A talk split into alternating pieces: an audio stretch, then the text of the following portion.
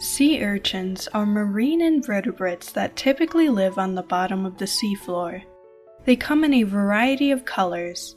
They can be found in all of the world's oceans, from deep waters to polar waters, tropical reefs, kelp forests, and seagrass beds. They have a globular outer skeleton called a test, with hundreds of movable spines, tube feet, and tiny pincer like organs their tube feet extend through tiny pores on their test. The tube feet are tipped with suckers that help them to cling to objects, move, and remove unwanted debris.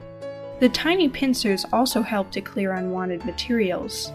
The spines are attached to nodules on their test. Sea urchins are highly vulnerable to predation, so they count on their spines to deter predators. They may also use their spines to walk. Their digestive and reproductive organs are located inside their skeleton. They usually have slender, sharp spines or massive, blunt spines. The spines may be long, thin, short, or stubby. Each species usually has more than one type of spine. You can pick up most urchins without getting harmed. However, some have sharp, venomous spines that can cause painful puncture wounds. Their spherical skeletons are formed from fused plates. Because of their symmetrical shape, the true sea urchins being described in this video are referred to as regular urchins, unlike their irregular relatives, the heart urchins, sand dollars, and sea biscuits. A sea urchin's mouth is located on its underside. They eat with a structure called Aristotle's lantern. It is equipped with five hard plates that come together like a beak. They can use these plates to scrape algae off surfaces and to attack and eat other organisms like mollusk and tube worms. Some even use their teeth to bore into solid rock, creating a crevice to live in. Sea urchin spines provide protection for a number of small animals like shrimp and juvenile fish.